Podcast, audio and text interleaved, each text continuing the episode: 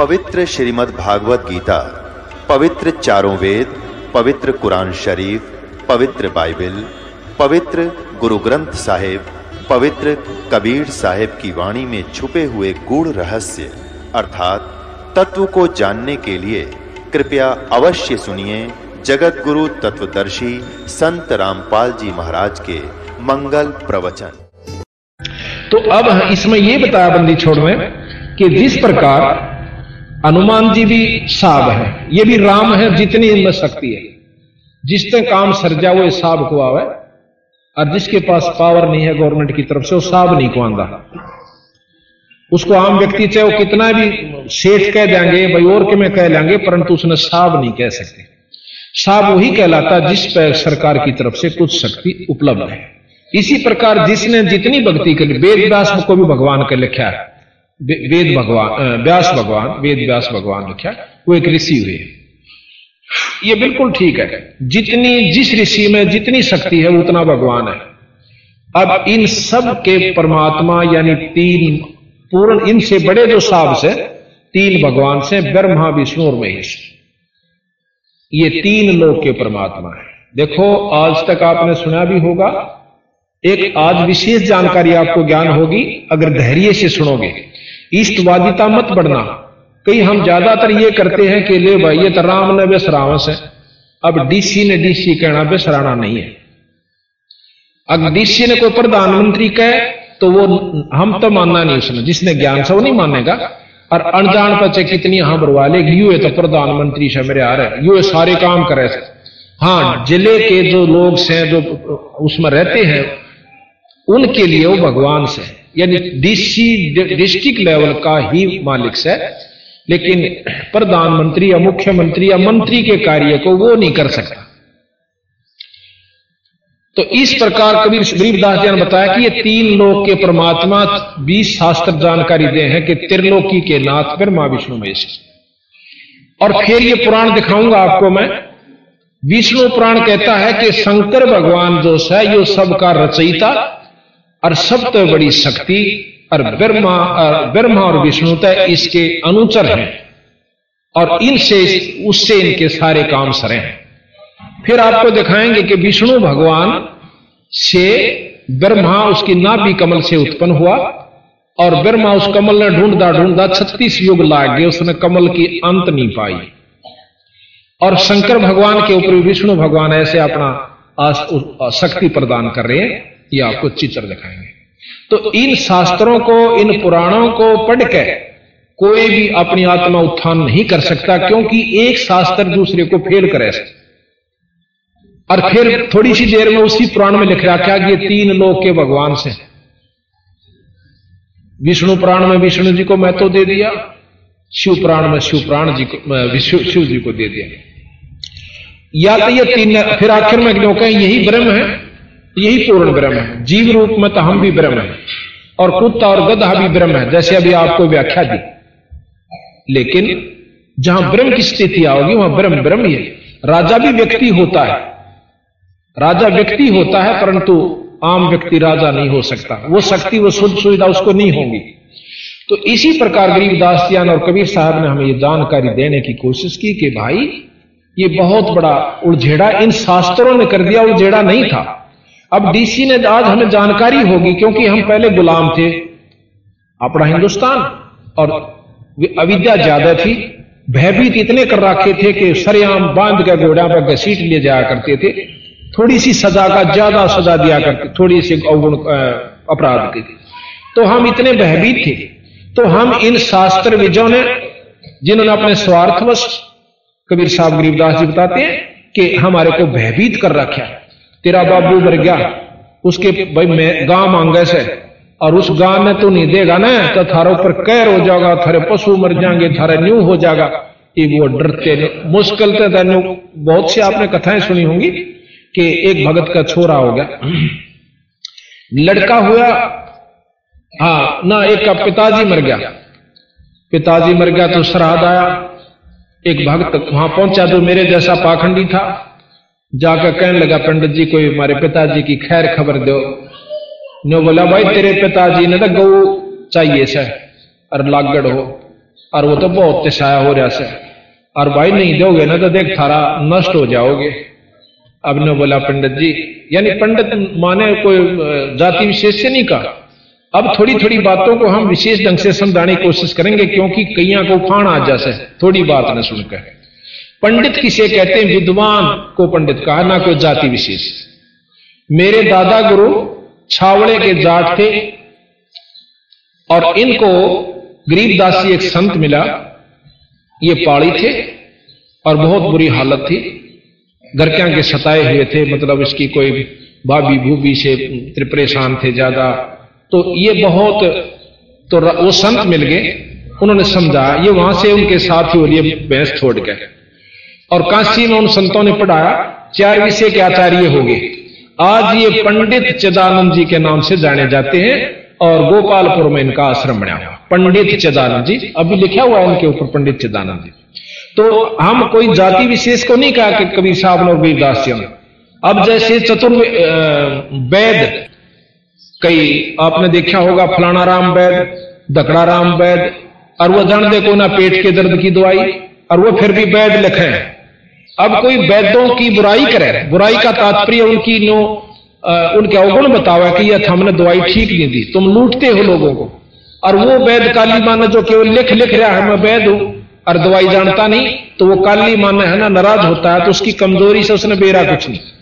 वो सिर्फ़ वैद नाम से चिढ़ता है कि वैद को क्यों बिसराया इसने? तो पंडित जो है वो विद्वान को कहा चाहे किसी जाति का भी। हमारे गुरुजी हैं दूसरे नंबर पे इनके साथ में उरले वाले?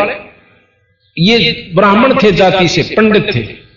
जब फीत ला रखे ना वैसे फीत ला दे वो पंडित थे पर इन कदे पंडित नहीं कहा अपने आप को। ये संत रामदेवानंद जी कहलाए।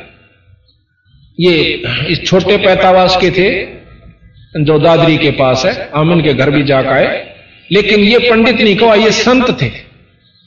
इन्होंने वो नहीं काम किया जो संतों वाला ना ये विद्वान थे केवल संत थे। तो इनको कभी पंडित ने अपने आप को नहीं कहाया और एक संत कहलाए। इसी प्रकार एक खानपुर में ये आया हुआ है यहाँ पर खानपुर के भी। वहाँ एक रिटायर है उस गुरुकुल से। उनका नाम मुझे याद नहीं रहा। धर्म बानो जी। उनको पंडित जी के नाम से जाना जाता रहे, जाट। मतलब वो ऐसे सामाजिकली जाट है अब उनको पंडित जी कहते हैं। तो इस चीज़ के महसूस मत करना कि कोई पंडितों के विश्वास जो गुमराह या मार्गदर्शक जो हुए उनको विद्वान जो हुए हैं, उनके बारे में जानकारी दी। तो कहते हैं, वो गौ घर क्या ने गौ दे दी भाई। अकले जाओ पंडित जी, हमारे पिताजी दुखी ना होने चाहिए। अब इसी के उपलक्ष्य में गरीबदास महाराज ने एक प्रमाण दिया। एक गरीबदास जी महाराज का एक शिष्य उसी गाँव का छुडानी का था। वो लड़का जवान था, शादी हो रही थी। उसके दो चार दिन वो सत्संग में नहीं आया लगातार। तो महाराज जी ने बुलाया भी की बात है छोरे लाओ बुला अच्छा भगत था, अच्छी लगन लगी थी उसकी।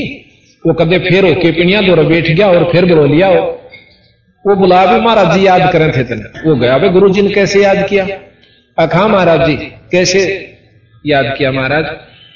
भाई, मैं तो गरीबदास जी कहने लगे, मैं नो पूछू था, भाई, कई दिन लाग गए। दर्शन ना दिए, गाँव के गाँव में भी फिटन ना है मेरे यार जी नहीं लगता। महाराज जी ने कहे थे किसी तरह ये बेचारे आना शुरू कंटिन्यूस आना जाना बना रहते, इनकी जो है, इनकी जो दुर्बुद्धि है, वह ना फिर दोबारा पणप जाए क्योंकि सत्संग हमारे अंतकरण को साफ़ करता है। जितनी बार भी हम इसको सुनेंगे, उतनी नई चेतना हमारे अंदर और हौसला बढ़ता है। अक जी, ऐसे है कि मेरे पिताजी का श्राद्ध था कल। अच्छा। जो कल गया उसको मेरे पिताजी का श्राद्ध था। के करा करो भाई श्राद्ध में के पंडित जी आवेगा आता है और अपना भोजन बनाओगा और पहले आप भोग लगाओगा फिर परिवार को बांटा जाएगा। बोला भाई ठीक बहुत अच्छी बात भाई। और ने बोला महाराज जी मैं कल भी नहीं आऊँगा। क्यों भाई? कि कल मेरी माँ का श्राद्ध है। बोला अच्छा पर एक काम करिए भाई कि मैं हमने भी खवा दे, खीर ख्यार बना दे होगे अखा जी खीर बनावांगे। थोड़ी सी मेरे खातिर भी ले आइए अख ले आऊँगा महाराज जी, या कौन सी बात है? ज़रूर ले आऊँगा। नो करिए, दो आँख ले आइए। अका अच्छा दो आँख ले आऊँगा जब पंडित जी ने अगले दिन सारा काम कर लिया, भोजन भी पा लिया, सबको खिला भी दिया, अपने मंत्र उच्चारण सारे कर लिए।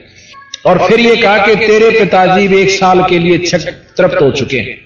अब उनको भूख नहीं लगेगी, प्यास नहीं लगेगी, क्योंकि मैंने भोजन पा लिया।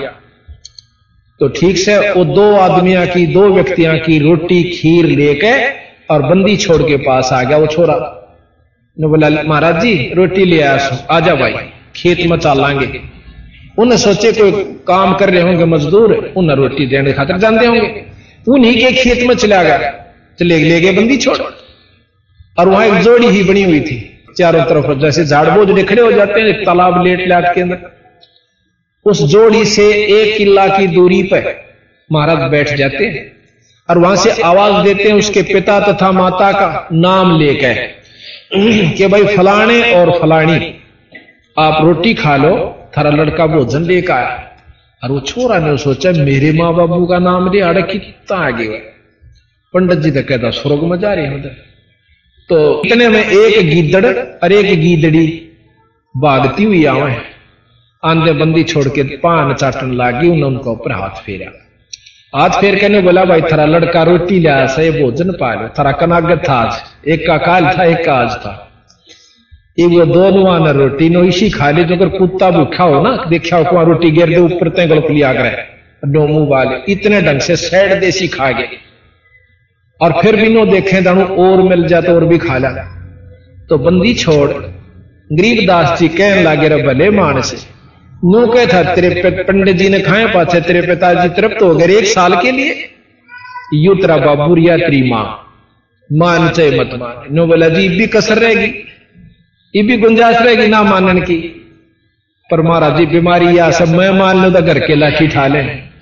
यानी मेरे के लिए कोई नहीं बसांदा, या बेगन तो वारी छूटेगा। नो बोला तो तो ढीला पड़े। अब ठीक से आगे से महाराज मैं नहीं करूँगा।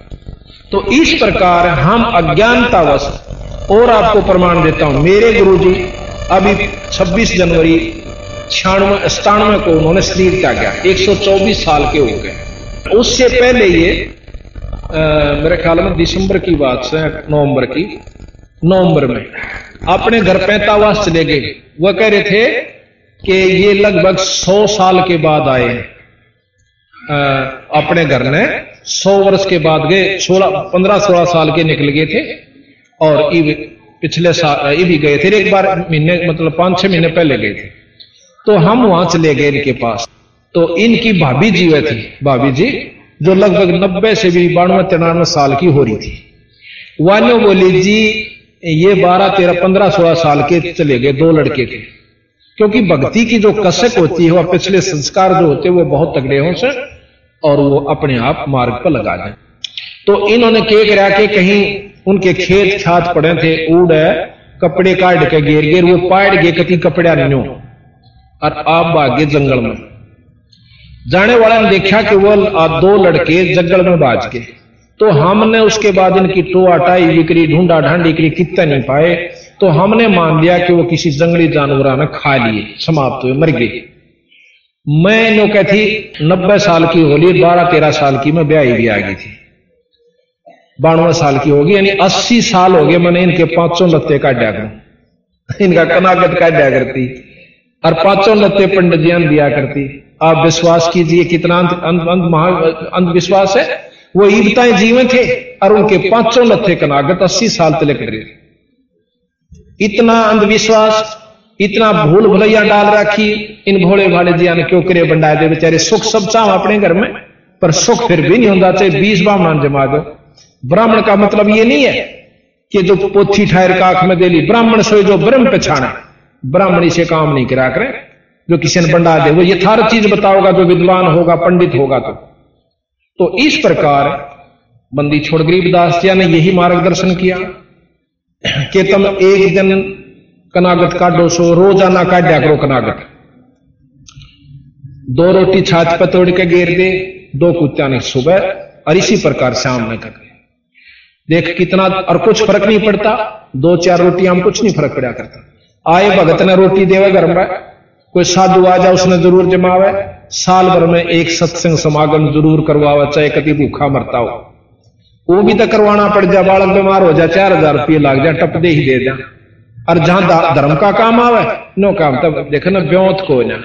और जब ब्योत हो जा पटदेसी, लड़ाई हो जा, मुकदमा हो जा, जब वकील ने भी दिया दो हज़ार रुपये, और फिर घी घी बंदी रहा नारी क्यों करके होगा वो अलग से, पर धर्म की का ब्योत नहीं रंदा। तो ये ब्योत बनाकर संता के समागम में आने से, सत्संग को सुनने से आत्मा उत्तिष्ठ होती है, इसमें प्रबल होती है। और ज्ञान होता है कि इस बिना काम नहीं चल चाहे अरबपति होकर चले जाओ, चाहे करोड़पति हो जाओ, कुत्ते और गधे की चुनी तो अरबपति नहीं बच सकते। वो तो वो बचेंगे अगर कोई झूठड़ी वाला भी है।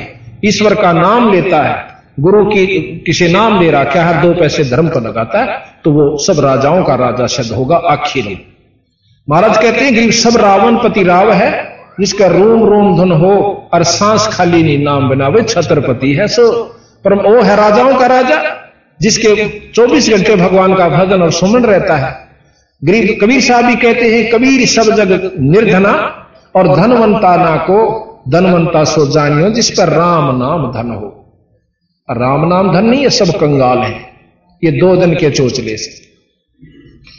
तो इस प्रकार तो यहाँ हम आपको बताएँ, बताने जा रहे थे कि इंद्र कुबेर ईश की पदवी और ब्रह्मा वरुण धर्मराया और विष्णु लोक के विष्णुनाथ के पुर को पहुँचा तो फिर अपूठा आया। यानी विष्णु का जो स्वर्ग है, विष्णु भगवान का सबसे श्रेष्ठ स्वर्ग है। और उसमें बहुत ही अच्छे साधक वैष्णु साधु जाते हैं। अब वैष्णु साधु क्या करते हैं, क्या प्रक्रिया उन्हें अपना रखी है, क्या उनकी साधनाएँ हैं, वो भी आप देख लेना। वो सारे चाहे कितना भी गीता घोट रहे हो और चाहे संस्कृत में याद कर रहे हो, अगर नाम गुरु ते ले रखा है तो विष्णु लोग प्राप्त हो जाएगा। और वो भी कुछ समय के लिए जितने जितनी साधना कर रखी है, उसके बाद फिर उल्टा ही आना होगा और लख चौरासी भी भोगनी होगी। क्योंकि गीता जी का श्रेष्ठतम ज्ञान है, जैसे कर्म जीव करेगा, उसे भोगने पड़ेंगे। जैसे करेगा। यह बिल्कुल न्याय होता है। कहते हैं, उस तुमने गरीबदास जी महाराज, कहते हैं, तुमने उस दरगह का मैल ना देखा। और धर्म राय के तिल तिल का लेखा। यहाँ तो तिल तिल का हिसाब। तो जब हम अच्छे भी भोगने पड़ेंगे और बुरे भी। अच्छों के लिए स्वर्ग है और बुरों के लिए नरक है। आप आप देखिए, आप सारा दिन में कितने बुरे काम करते हो। आपने ज्ञानी पर हम गणवाएँगे, आप कितने बुरे करते हो दिन में कहे।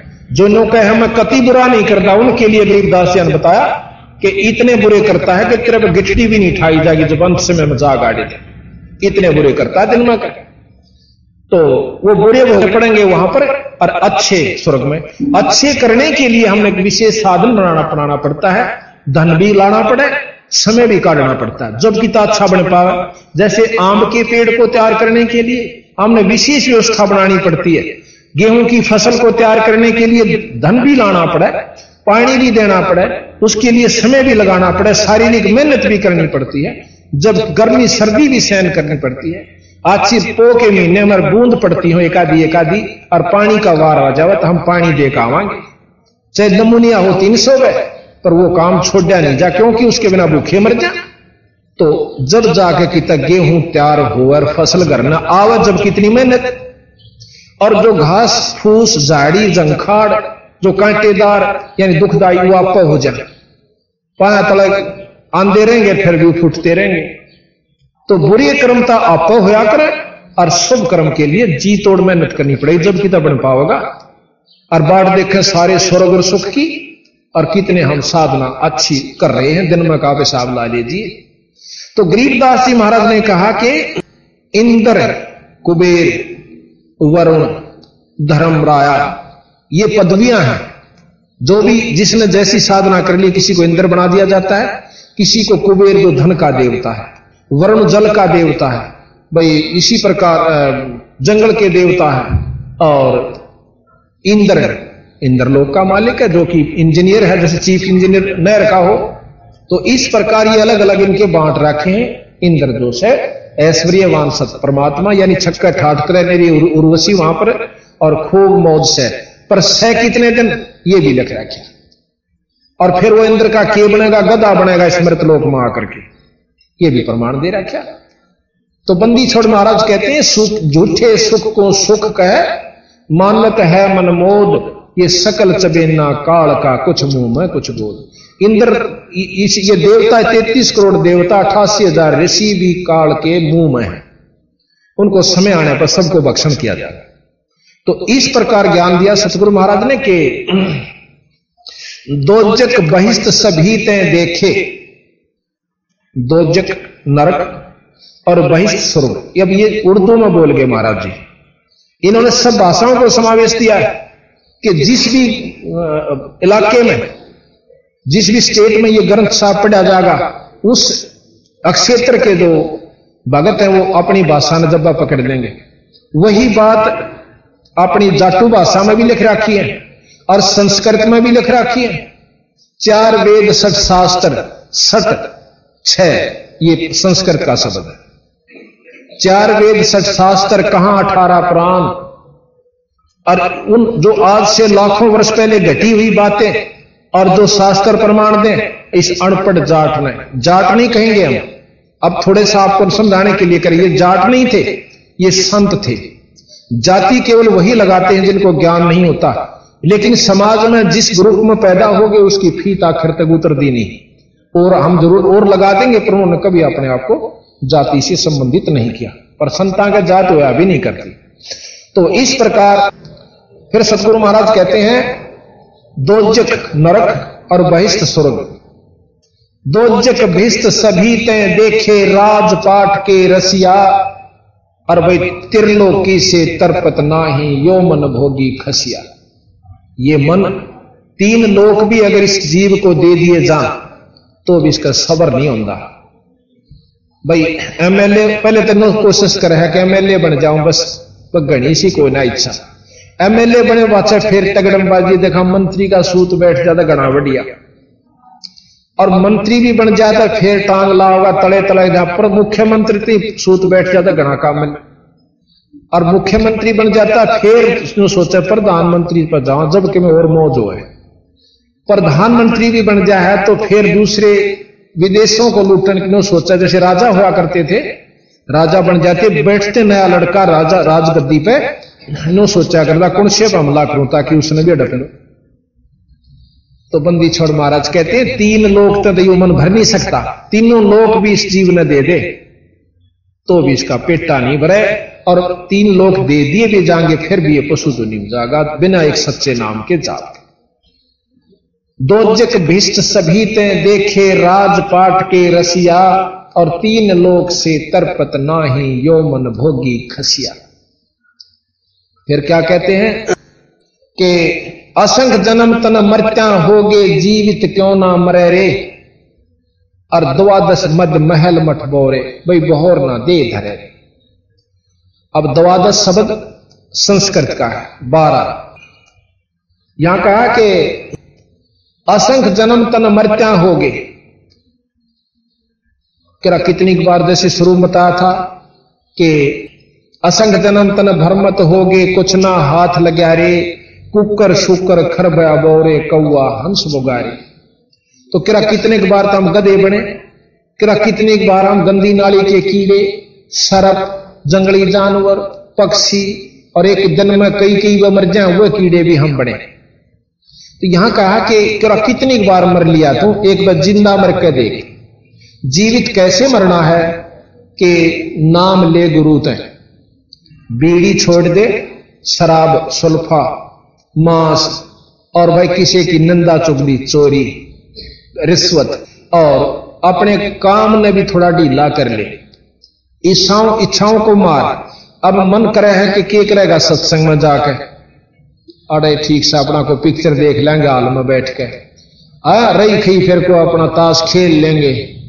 तो वो जीवित नहीं मर। रहे जीवित ये मरे हैं जो आज सत्संग में आए हैं। अपने काम ने भी छोड़ के आए। और जितने भी हमारे उपदेशी हैं, वो बीड़ी शराब मास तमाकू से कति दूर हैं। उनको, उनसे नफरत हो चुकी है। पूर्ण रूप से ज्ञान हो जाए पाछे। फिर उसका रूह नहीं क्रिया करती। तो आज आप जीवित तो मर के आए हो यहाँ पर, इसका नाम ज़िंदा मरना, अपनी इच्छाओं को खत्म कम करना, ये ज़िंदा मरना होता है। वो दूसरी बात है, कौन कितना मर चुका है धीरे धीरे मर जाओगे, मरने का तात्पर्य इच्छाएँ खत्म हो जाएँगी, मरे पाछे ज़िंदा होया करे जीव। जैसे गेहूँ है, गेहूँ को कोई भी बीज है, धरती में दाग दिया जाएगा, वो गलेगा, वो गलता नहीं। वो फिर उसमें बिराना कितने लेकर आओगा? इसी प्रकार समाज की नज़रों में आप चोचले नहीं करोगे तो समाज में पसंद नहीं आओगे। आप लोग कहेंगे तुम्हें बेकार सा आदमी से। पर बेकार होकर ही उभरे हैं, जो भी उभरे आज तक, किसी संत ने देख लो। तो हमने यही देखना है कि समाज को नहीं देखना। हमने अपने भविष्य को देखना है, आने वाले समय को देखना। तो यहाँ का गरीबदासियों ने कि असंख्य जन्म तन मरत्या होगे, जीवित क्यों ना मरे रे? भाई दवा दस मध्य दवा दस बारह महल मठ बोरे बहुर ना दे रहे यहाँ द्वादश का मतलब है बारह प्राण है।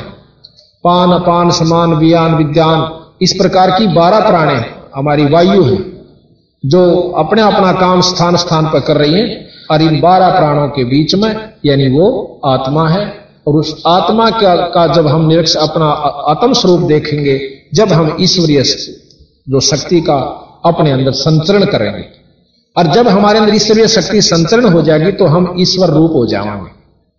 जब हम पीयू बनेंगे गरीबदास जी महाराज कहते हैं कि असंख्य कहते हैं कि असंख्य कोट ब्रह्मा हुए, और असंख्य हुए ईस वह बाणी अच्छी तरह याद नहीं मेरा। और साहेब, तेरी बंदगी से जीव हो जा जगदीश। कह कितने तो ब्रह्मा हो लिए, और कितने का भगवान जा लिए। पर सतपुरुष पूर्ण परमात्मा, पूर्ण ब्रह्म की, के नाम के जापते बंदगी से, भजन से। और ये जीव भी जगदीश हो जाता है, परमात्मा स्वरूप हो जाता है। परमात्मा में के गुण होते हैं, वो हम आपको बताएँगे। और परमात्मा कौन कौन हुए, वो भी आपको बताएँगे। और कौन कितने परमात्मा हुए? जैसे मनुष्य बच्चा है, पढ़ रहा है, पढ़ के डीसी बन जाएगा। पढ़ ले भाई, कोई भी बन सके। तो इसी प्रकार जिसने नो कि ना भाई डीसी तक कोई कादाय बनाकर, वह चीज़ अलग से। उसके लेवल का और अफसर बन जाएगा। वो सुविधा आपको प्राप्त हो सकती है, किसी और अफसर से बन यानी वो कार्य शुरू कर दे एक बार। तो इसी प्रकार अंत कोट ब्रह्मा हो अंत कोट हो ईश और साहेब तेरी बंदगी से जीव हो जा जगदीश। तो हमने जीव से जगदीश बनना है जीव से पीव बनना है। अगर जीव से पीवे नहीं बने तो वह कुछ भी कर ले वाड़ा जो नियम मान कर चल रहा है कि जीव अनादि है, परमात्मा और प्रकृति अनादि है, फिर वो शास्त्र झूठे हो जाते हैं, दोनों कहे हैं कि जल तत्व को पृथ्वी तत्व पृथ्वी तत्व को जल तत्व ग्रासेगा। यानी ये खत्म होंगे, पर बीज रूप में फिर रह जाएँगे। और जब बीज भी खत्म होगा, जब हम सतलोक में चले जाएँगे, एक नाम का जाप बताए विशेष, और विधि से, पूरे गुरु से लेकर के, और फिर हम उस सतलोक में पहुँच जाएँगे, जहाँ पर ये हमारे ऊपर प्रकृतियाँ नहीं रहती, ना प्रकृति की रहती और ना काम क्रोध मा मोलोबंकार की होती। तो यहाँ बताया कि द्वादश मद महल मठ बोरे, जो बहोर ना दे धरेरे, दोबारा हम इस लोक में नहीं आओगे। इस लोक में जब भी कोई भी आया, कृष्ण भगवान आए तीन लोक के मालिक, कितना दुख पाए? एक दिन भी जो सुख का सांस कृष्ण लीला देख लो, रामचंद्र जी की रामायण पढ़ लो जब एक दिन भी सुख का सांस वह लेकर गए होते इस मृत लोक में थे। और हम उनकी उपासना कर कर यहाँ सोचा, हमने सुख हो जा, राम की उपासना करके राम खुद इतना तंग पाया यहाँ पर जो है ना कुफर तोड़ दिया हमारे जैसे नीच व्यक्तियों ने। उस परमात्मा तीन लोग के भगवान को भी नहीं बख्शा हमने। और आम यहाँ सुखी चाहता है। इस मृत मंडल में कोई सुखी नहीं रह सकता। और ना हो सकता, और ना उम्मीद करने की ज़रूरत। यहाँ तो सुखी केवल वो रहेगा जो नाम पूर्ण परमात्मा, पूर्ण ब्रह्म का जाप करेगा। अब थोड़ा सा भेद यहाँ और बता दें। आपने ब्रह्म का भी नाम सुना और पार ब्रह्म भी सुना होगा। खूब सुना होगा, पर ज्ञान विचार नहीं कर पाए। ब्रह्म और पार ब्रह्म दो नाम हैं तो दो शक्ति भी होंगी। अब यहाँ फेल कर दे हमारे जो विद्वान है, नहीं, ब्रह्म कोई पार ब्रह्म कहे। अब मंत्री ने प्रधानमंत्री कौन कहेगा, ऐसा बेवकूफ़ कोई नहीं। मंत्री अलग है, प्रधानमंत्री की ओर शक्ति है और दिन रात का अंतर है। और मंत्री तो प्रधानमंत्री बने, ऐसी बात नहीं। ब्रह्म से मतलब परे जो है पर ब्रह्म है। ब्रह्म की कुछ अपनी पावर्स न्यारी हो से और पर ब्रह्म की ओर से। ब्रह्म यहाँ पर ज्योत निरंजन जिसका वेद वर्णन करते हैं, ब्रह्म तक का ज्ञान वेद देते हैं। और इससे ऊपर परब्रह्म है। परब्रह्म जिसको अवगत पुरुष कहते हैं, अक्षर पुरुष कहते हैं। और ब्रह्म परब्रह्म से ऊपर है, पूर्ण ब्रह्म, जिसको सतपुरुष कहते हैं। इब हमने ब्रह्म तक का भी पूर्ण साधना का ना बेरा इस तक कर लाभ होया करे? हमने ब्रह्म का भी पूर्ण ज्ञान नहीं है कि कैसे लाभ लेवा इस ब्रह्म से। और हमने पहुँचना पूर्ण ब्रह्म के पास, उस पूर्ण ब्रह्म की साधना से हम यहाँ से आण जान कर जन्म मरण तक बच सकते हैं। महर्षि दयानंद जी आज के युग में बहुत श्रेष्ठ विद्वान हुए और सबको मान्य हुए। उन्होंने भी ये लिखा है कि जीव अनादि है, ये अपने कर्म भोगदाय रहेगा, ये अमर नहीं हो सकता। एक ने प्रश्न कर रखा मैं सुनाऊँगा आपको, उनके सत्यार प्रकाश मेरे पास रखा है, आपको पढ़ के सुनाऊँगा। किसी ने प्रश्न किया, वो उत्तर देते हैं। अक भाई, चार मुक्ति मानी गई वो कहता, कोई मुक्ति मुक्ति ना होती जीव अपने करे हुए कर्म का भोग भोगता रहे, ना कोई स्वर्ग से, ना कोई नरक से। और ना कोई विष्णु है, ना कोई ब्रह्मा से ना कोई और वहाँ परमात्मा की संज्ञा में रहते।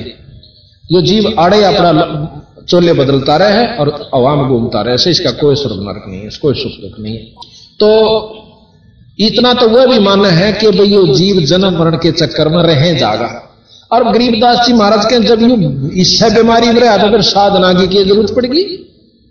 साधना तो हमें करनी चाहिए, ना कि कबाड़ में नहीं आवे हम। और जन्म मरण ते इच्छा छूट जाए, ये प्रमाण देते हैं।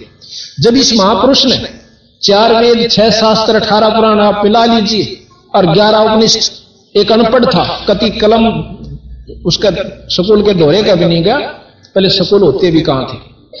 अच्छा वो जब आज से लाखों वर्ष पहले कि जो की तो महाभारत और रामायण को लिखते हैं, और श्रुतियाँ का ज्ञान देते हैं तो वो क्या कह सकते हैं हम उनको?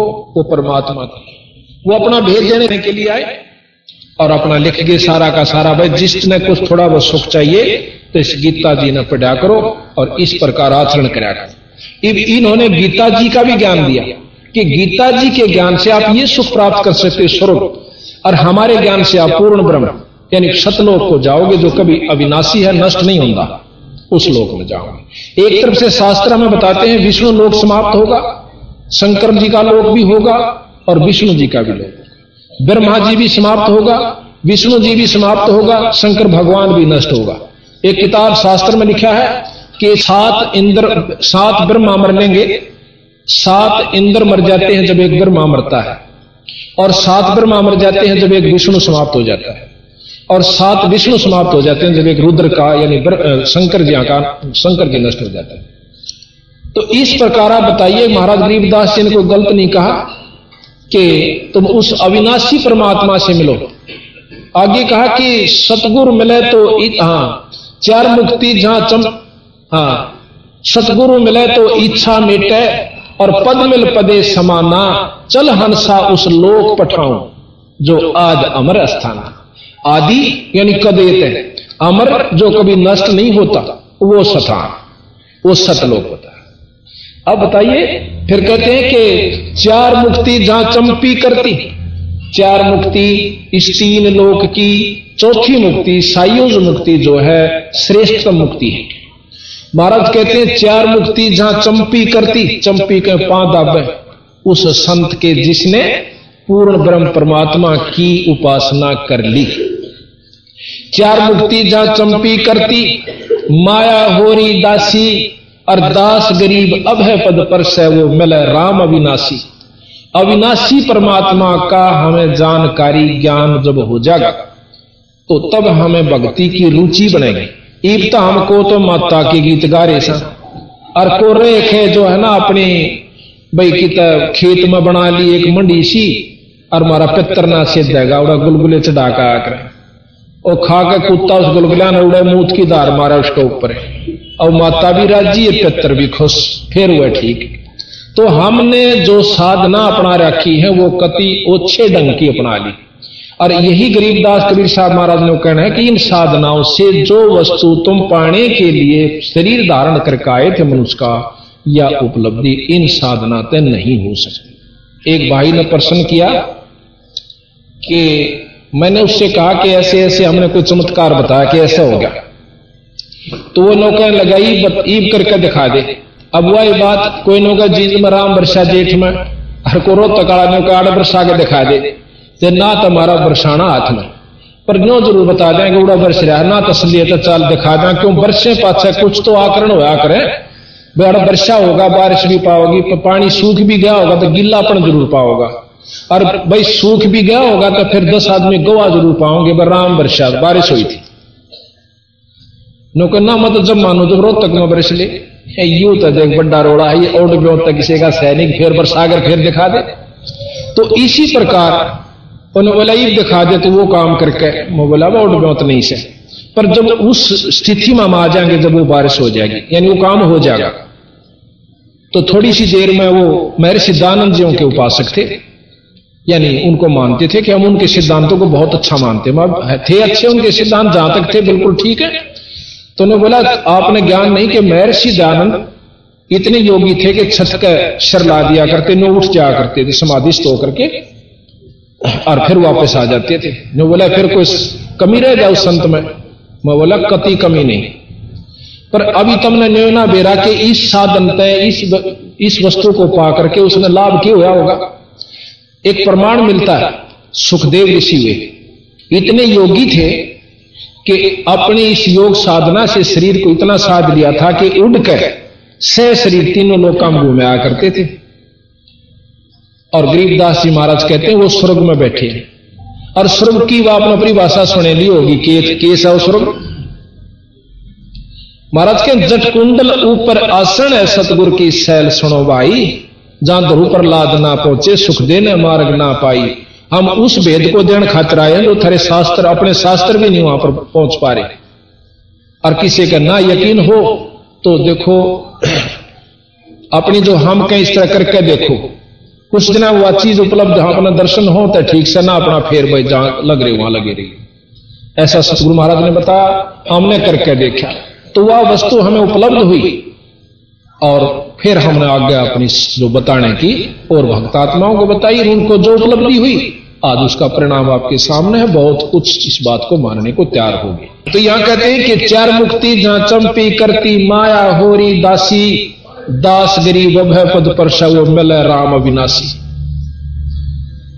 अब इस प्रकार का ज्ञान खुद कबीर साहब ने उन दस साल के बच्चे का कहा गरीबदास जी का।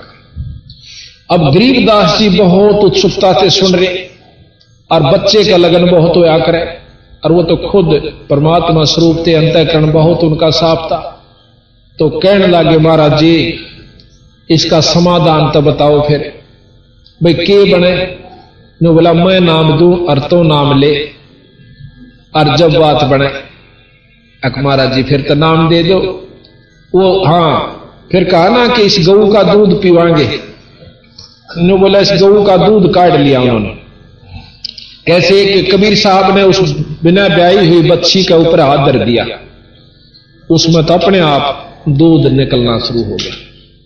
और ब्रोला ले जाया करते, ब्रोला का हरा हरियाणा में जो शीत सात लस्सी वस्सी ले जाते हैं, छोटा मटका उसे, वो धो धा रखा था, लासी लूसी पी कर, रोटी राटी खा के, खाने के बाद वो नीचे रख लिया। जब वो बरोला यानी वो पात्र छोटा सा भर गया तो अपने आप दूध बंद हो गया। कबीर साहब ने गरीबदास जी कहने लगे, कबीर साहब को लो महाराज जी, दूध पी लो महाराज जी, कबीर साहब ने दूध पिया, कुछ बच गया। जो वहाँ बड़े बड़े पाड़ी थे सियाणे पाड़ी जो तीस तीस चालीस चालीस साल के, उनको कबीर साहब कहने लगे, ले भाई बच्चों, तुम भी पी लो पाड़ियो ग्वालो, दूध पी लो।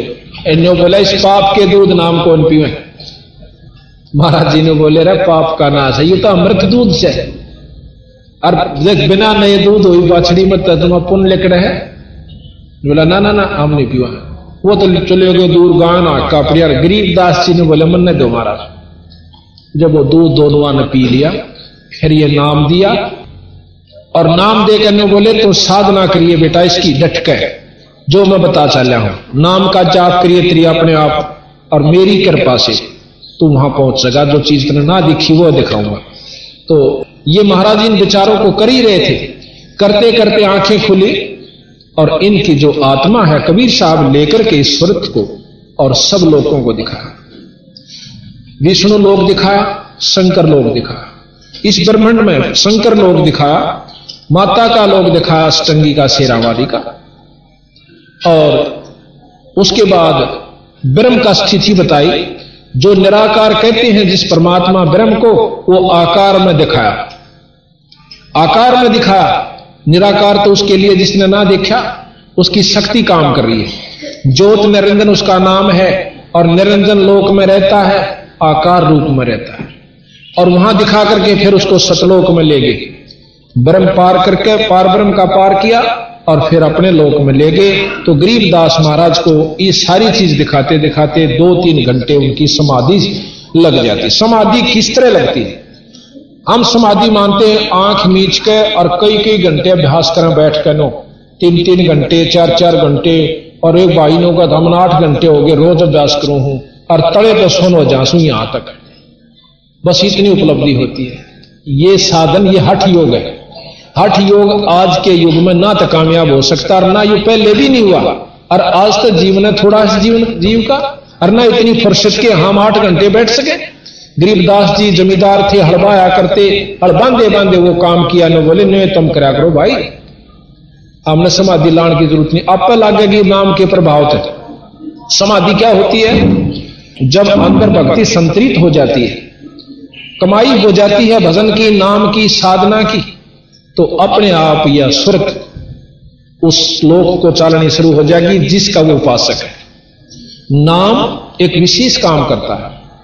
नाम जो है, नाम उस लोक में ले जाएगा जिस लोक की आप उपासना कर रहे हो। आपका गुरु जिस इष्ट का उपासक होगा, उसी लोक में आप चले जाओगे और उसमें जो सुख या दुख होगा, वो आपको प्राप्त होगा। तो कबीर गरीबदास जी महाराज आँख खोले हुए न्यू बैठे, लेकिन वो शरीर में नहीं थे। सारा कुछ देख का पालिया ने देखा, ये दो घंटे हो गए, उठता न बैठ के मैं बात करता। और महाराज जी वहाँ से अंतर ध्यान हो गए कबीर साहब। उन पालियों ने आकर देखा, पहले तेन बोला रहा गरीबू, गामा में गरीबू का आकर दे महाराज ने। न्यो हलाया दो एक पड़ गए, वो गिर गए उन्हें सोचा मर गए तो। आप कई बार देखा समाधि, हम बात कर रहे हैं किसी दूसरे से और एक हमारे बां को खेचा नो कई बार। बात सुने बात सुने, पर हमने न्यो भी नहीं पता होता, ये मेरी बाह ने खेच रहा है। मेरा हाथ लगा रहा है, इसका भी आवाज़ हमें नहीं होता। और हम दूसरे से बात कर रहे होते तो उस समय हम इतना ध्यान प्रागाढ़ हो चुका है उस बातों के अंदर कि हमने शरीर भाव नहीं है कि मेरे को हाथ भी ला रहा है। इसको समाधि कहते हैं। वो चलते चलते भी लग सकता है। बस में बैठे भी आपका ध्यान ऐसा जा सकता है पाछला बोले जा आपने भी नहीं बेरा तू के कह रहा है? बस दोहरे के लेकर जा, हम इन्होंने बेरा की आवाज़ आई थी बस की। हम इतने विचारों में गुम जो हो जाते हैं गहराई में, उसको समाधि कहते हैं। वो कितनी लगती है वो अलग चीज़। तो इस प्रकार गरीबदास महाराज अपने सारे लोग देख रहे थे। और गाँव में बाजे आए वो पाली। गाँव में ने बोले, जी, ये छोरा मर गया, बाणजा मर गया। कोई देवता के कोई बाणजा के गरीबदास जी छुड़ानी के बाणजे थे। गाँव में तो रोना रोना पीटना होगा स्वरूप भाई, एक का छोरा रोए मर गया, ऋषि बड़े चौधरी का, जिसका ढाई हज़ार बीघे ज़मीन। तो रोआ पीटी शुरू हुई अर्थी बनाई अर्थी बनाकर लेकर चाल पड़े शमशान घाट पर धर दिया। महाराज के शव को। और शमशान घाट पर धरते ही महाराज के बंधन जो ऊपर का रस्सी बांधा करे ना, वो आप टूट टाट के और एकदम दूर जा पड़े महाराज बैठे हो जाते हैं गरीबदास जी, दस साल के बच्चे। और जब बैठे होते हैं, देखे तुम काम। तो उसी समय उन्होंने ये बाणी बोलनी शुरू कर दी। उनको अंतकरण में ये जमा होगी और ये बाणी बोरणी शुरू करती गरीब पर पटन पर लोक है जहाँ अदली सतगुर सार और भक्ति हेत से उतरे पाया हम दीदार। अब कहते हैं कि हमने वो लोक देखा, वो सतलोक देखा और वहाँ से परमात्मा सतपुरुष खुद कबीर साहब यहाँ पर आकर और मुझे उपदेश दे के गए वो लोग दिखा के ले। अब इस बात की नहीं मानते कई भाई, भक्तात्मा ने कहा, हम तो ई प्रगट कर दो ना कबीर साहब ने। देखो गाँव छुड़ानी। साबत गवा इस बात का। आप जाकर तसली कीजिए। अभी आपको बताया था कि बारिश होगी हो और एक महीने पाछा कोई नौका एक फलाना दिन बारिश हुई थी और वो नौका मैं इतना मानो कर, करवा के दिखाओ। नहीं। वहाँ के लोग ज़रूर बताओगे एक महीना पहले आड़ा वर्षा था भाई। और जब बीस आदमी कहें तो वह सच्ची माननी पड़ेगी चाहे वहाँ वर्षा हुआ दिखता भी नहीं। बारिश हुई नहीं दिखती हमने। तो वह माननी पड़ेगी, वह झूठ नहीं बोल रहे। साबत गाँव में के शौक से झूठ बोलने का? और फिर ये प्रमाण देते अपनी वाणी में, वो परमात्मा जिन्होंने ढाई सौ वर्ष पहले यूँ लिख दिया था, इस वाणी में कि इन राज्यों की रीत कहूँ मैं तो से हंसा, और घर घर लोहा, बर्तन, धन और ना देखण में कंसा। गरीबदास जी महाराज ने ढाई सौ वर्ष पहले नु कहा था कि घर घर लोह के बर्तन हो जाएँगे, कांसी नहीं रहेगी। कांसी का बर्तन नहीं रहेगा घर में, देखने में भी।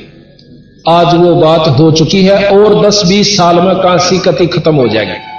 आज लोह के बर्तन सटील के घर घर हो चुके हैं।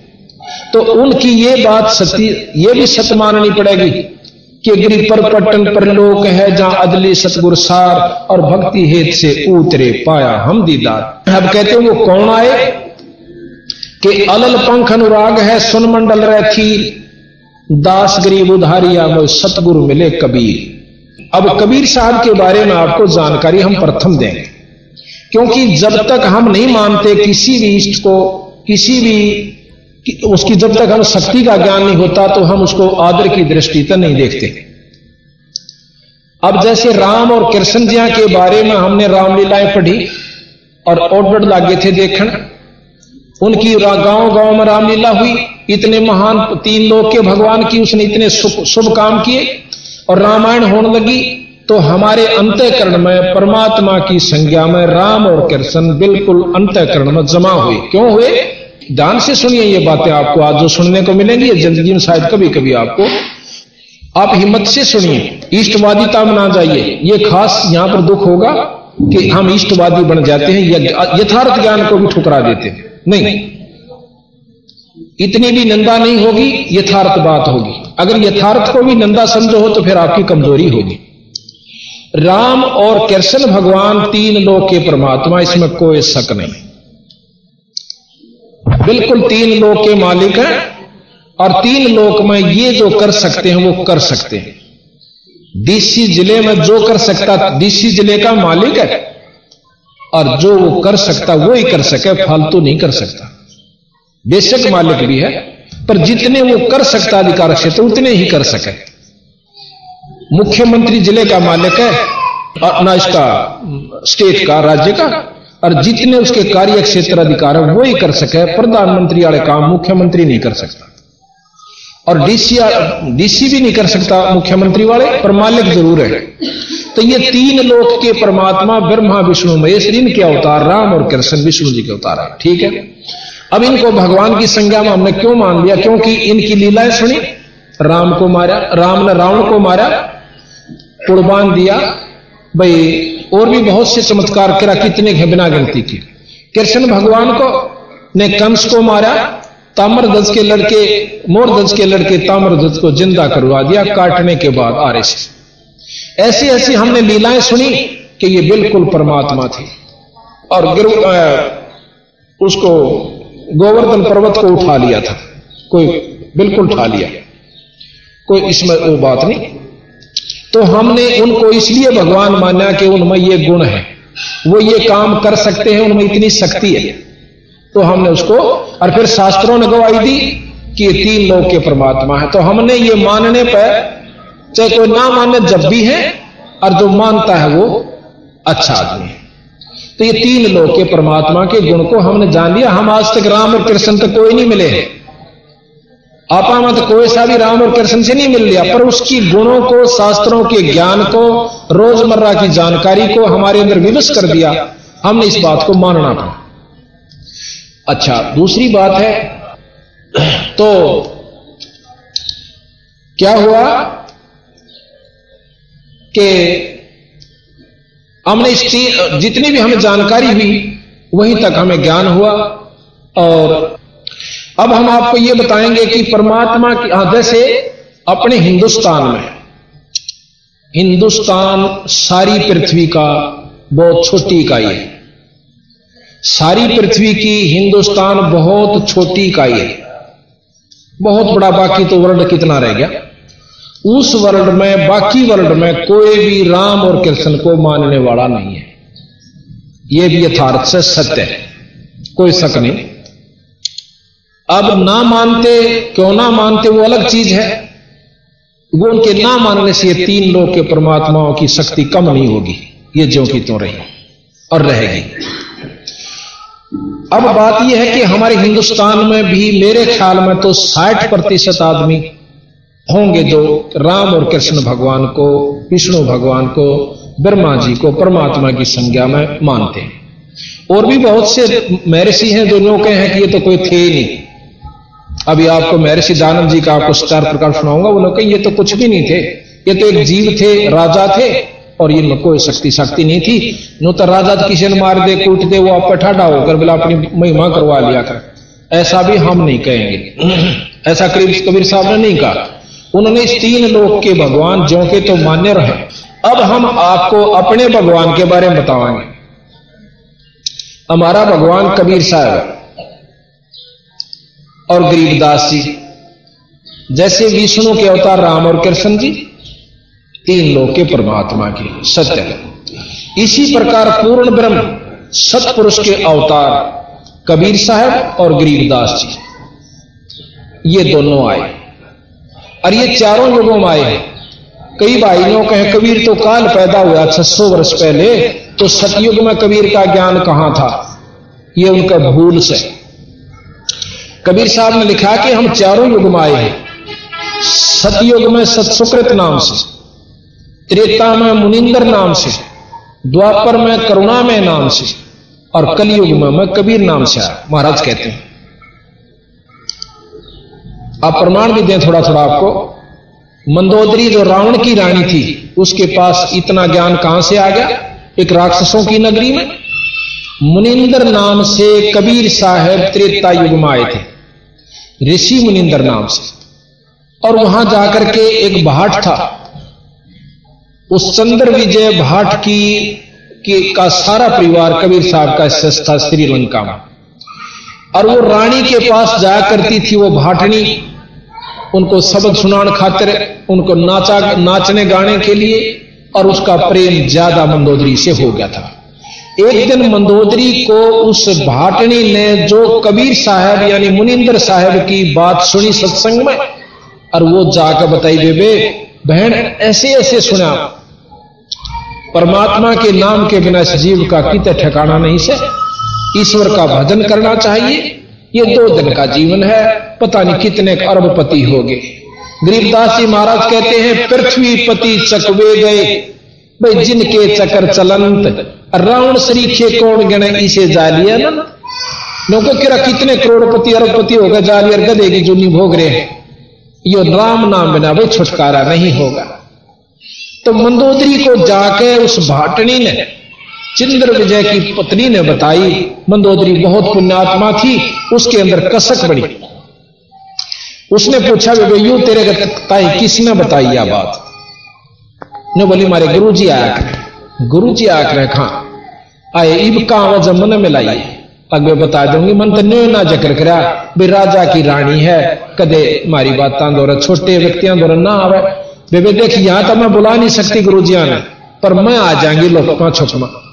अपना कार्ड कैसे मैं बोली, भाई, तू आजिए जब महाराज कबीर साहब, मुनिंदर साहब दोबारा वहाँ पहुँचे तो उस चंद्र विजय की भाटनी ने जाकर मंदोदरी रानी से बता दिया।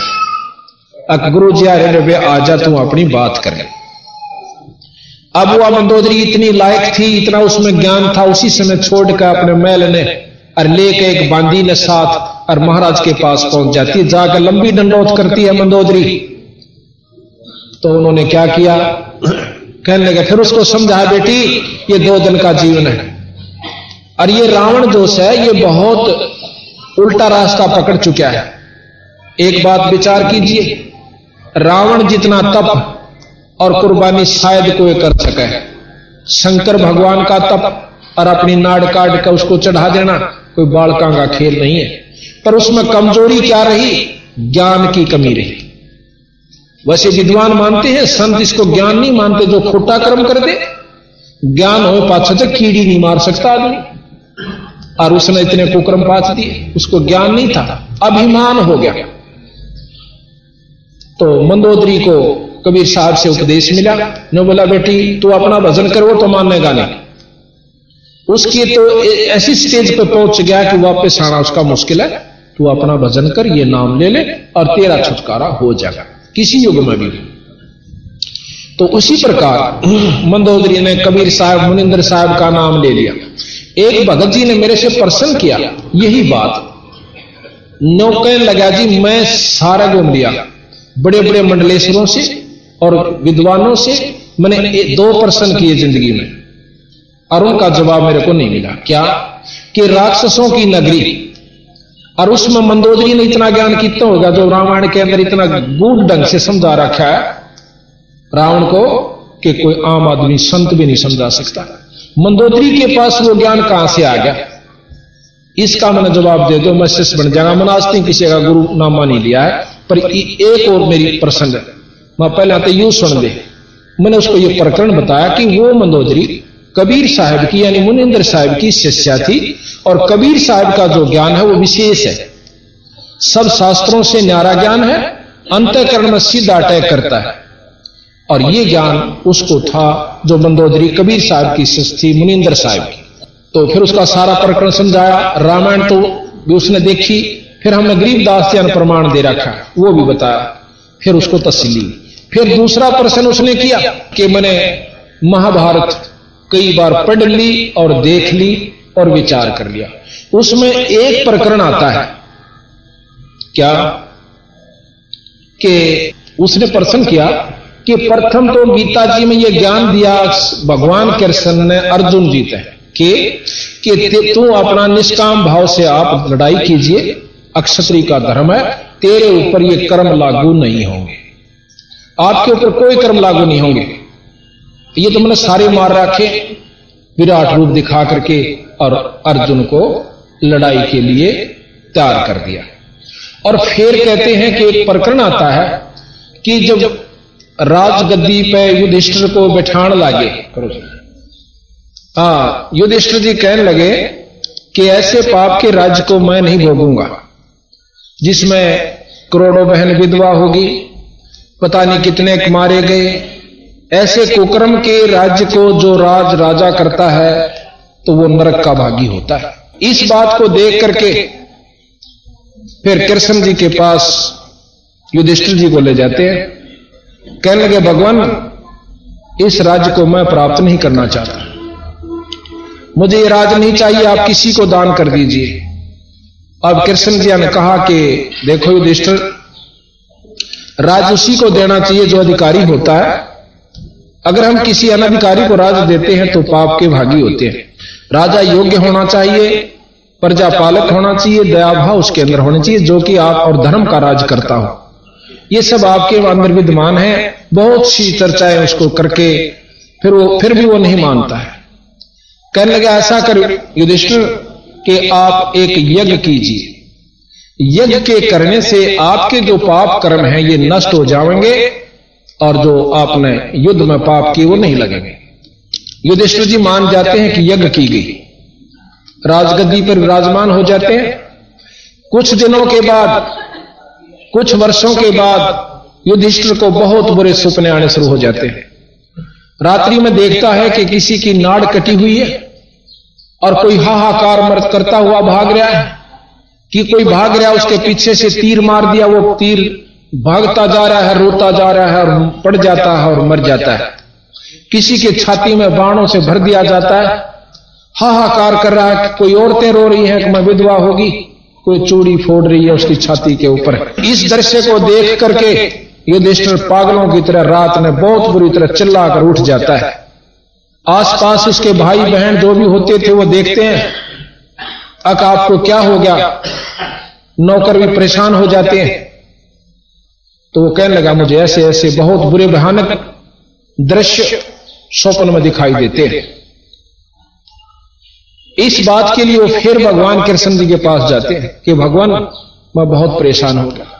ये क्या कारण है कि मुझे ऐसे स्वप्न दिखाई दे रहे तो भगवान कृष्ण जी ने कहा कि आपने जो युद्ध किया था महाभारत, वो जो पाप कर्म आपको सेध रहे हैं, दुख कर रहे दे रहे अब ये लफ्ज दोबारा सुना उसने। युधिष्ठिर तो बहुत शील स्वभाव के थे, कुछ नहीं बोले। पर अर्जुन जी के कान खड़े हुए। गरीबदास जी प्रमाण देते हैं, कबीर साहब। कबीर साहब ने प्रमाण दे रखा। पर अर्जुन नो नहीं बोला कि भाई युधिष्ठिर के मन में यह जावेगी कि मेरे सुख होने में यू भाई राज़ी नहीं टांग डावा भाई मन चैन आजा रात नहीं यू युग नहीं करने दिंदा। नहीं, उसी समय अर्जुन ये कहने वाले थे कि भगवान आप कह रहे थे कि आपके ऊपर कोई पाप कर्म लागू नहीं होंगे। पर नहीं बोले। अश्वमेघ यज्ञ की तैयारी हुई। उस अश्वमेघ यज्ञ के अंदर कहते हैं, बहुत जीव आकर जी में जिसमें महर्षि, बहुत बड़े विद्वान, द्वादश बारह करोड़ पंडित विद्वान, एक से एक विद्वान। अब जाति को विद्वान पंडित नहीं कहा सतगुरु महाराज ने गरीबदास ने। और ना जाति विद्वान पंडित होती। नकुल और सहदेव को भी विद्वान माना गया पंडित में गिनती की गई नकुल और सहदेव जो युधिष्ठिर के भाई थे उन दोनों को भी विद्वान पंडित माना गया बहुत विद्वान थे वह दोनों के दोनों। तो नकुल और सहदेव के से विपर वशिष्ठ मुनि से और द्रोणाचार्य पता नहीं कितने और तीनों देवता ब्रह्मा विष्णु महेश ऋषि रूप में आकर उस यज्ञ में भोजन खाते हैं। उस यज्ञ की संपूर्णता, सफलता का के लक्षण रखा था, भगवान कृष्ण जिया ने एक पंचजन्य संख पंचजन्य संघ, जिसके पाँच मुँह थे, पंचायन भी सकते और एक ऐसे सुसज्जित स्टेज के ऊपर अलग रख दिया कि इस, जिस जो भी यहाँ पर पूर्ण भक्ति, शक्ति वाला संत या इष्ट, इसमें भोजन खा जाएगा, इसमें प्रसाद पा जाएगा, यू शंख आपा जाएगा। उसके ये लक्षण थे। तो वहाँ लिख रखा है उस महाभारत में भी, और गरीबदास जी और कबीर शाह भी प्रमाण देते हैं कि सभी ने भोजन पा लिया, पर शंख नहीं बाजा। अब युधिष्ठिर परेशान हो जाता है। कहने लगे, भगवान कृष्ण, और भगवान कृष्ण जी ने भी भोजन खा लिया। शंख नहीं बाजा। अब वो कहने लगा, महाराज, क्या त्रुटि रही हमारे से कि शंख नहीं बाजा? आपकी कोई त्रुटि नहीं। आपकी कोई त्रुटि नहीं। रही इस यज्ञ के अंदर कोई पूर्ण शक्ति संतरित संत नहीं है। अब युद्ध न्यू होता कि एक जी आप भी तो खा रहे हो। फिर ने बोला, महाराज, ये इतने बड़े बड़े विद्वान महामंडलेश्वर और जिसमें नौनाथ, चौरासी शब्द ये सब बैठे हुए और तैतीस करोड़ देवता, अठासी हज़ार ऋषि, क्या महाराज इनमें कोई पूर्ण संत पूर्ण संत नहीं है? अकन ये तो मान बड़ाई के भूखे हैं। इनमें कोई पूर्ण शक्ति संतरित संत नहीं है। तो बोला जी, क्या बात? कृष्ण भगवान ने अपना हाथ ऐसे किया और उनकी जो अगले जन्म में जो उन्होंने अगला जन्म पाना था, उसी वही रूप बनकर खड़े हो गए। कोई मुर्गा बना हुआ है, कोई सर्प का रूप धारण कर रहा है, कोई कैंचुआ, कोई शेर, कोई भैंस, कोई गऊ, कोई बैल। अब भयभीत हो जाता है युधिष्ठिर कि महाराज, फिर हमारी यज्ञ कैसे संपूर्ण होगी? होगी एक संत है इधर, छोटी जाति में है, उसका सुदर्शन नाम है। नीची जाति वाले को सुपच कहते हैं। बाल्मीक, यानी भंगी के घर में जन्म है। और वो संत आवे तो बात बन सके।